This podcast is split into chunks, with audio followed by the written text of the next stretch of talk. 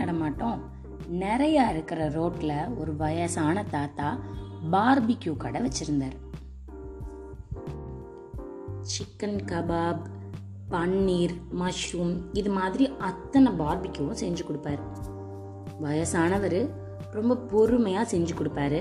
அவரோட கடைக்குன்னு ஏகப்பட்ட வாடிக்கையாளர்கள் வரிசையில் நின்று சாப்பிட்டுட்டு போவாங்க.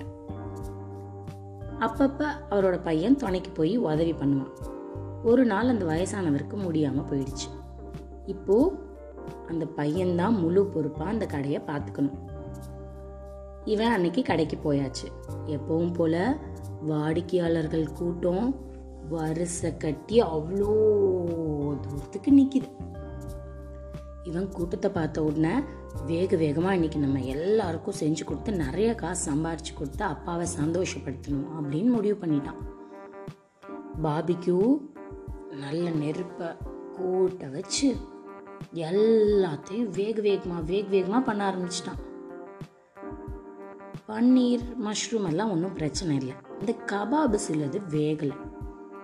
ரெண்டு மூணு பேர் என்னப்பா வேகலை அப்படின்னு சொல்லி கொண்டு வந்து கொடுத்தாங்க.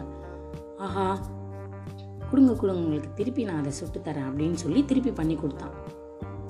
அவங்களுக்கு உங்கள் அப்பா பொறுமையாக நல்லா செஞ்சு கொடுப்பாருப்பா அப்படின்னு சொன்னாங்களா?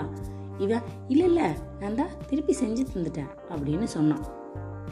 வேகமாக பண்ணுறோன்னு நெருப்பை ஜாஸ்தி வச்சிட்டான். கொஞ்ச நேரத்துக்கெல்லாம் குபு புக்கு புக்கு புக்கு புக்கு புக்கு குபு குணம் இந்த இடத்துல நெருப்பு பற்றிக்கிச்சு கடையே கரு கும்முன்னு ஆற அளவுக்கு நெருப்பு எரிய ஆரம்பிச்சிருச்சு. வேக வேகமாக அங்கே இருக்கவங்கெல்லாம் எதுக்கு கால் பண்ணுவாங்க? ஃபயர் இன்ஜினுக்கு கால் பண்ணி அந்த வண்டி வந்து தண்ணி அடிச்சு ஒரு வழியாக கடையை காப்பாற்றிட்டாங்க இப்போதான் அந்த பையனுக்கு புரிஞ்சுது. அப்பாவோட பொறுமையை பற்றி இதுவரை நீங்கள் கேட்டது கதையும் நானும் ரேவா வல்லியப்பனுடன் மீண்டும் இன்னொரு கதையில் சந்திக்கலாம்.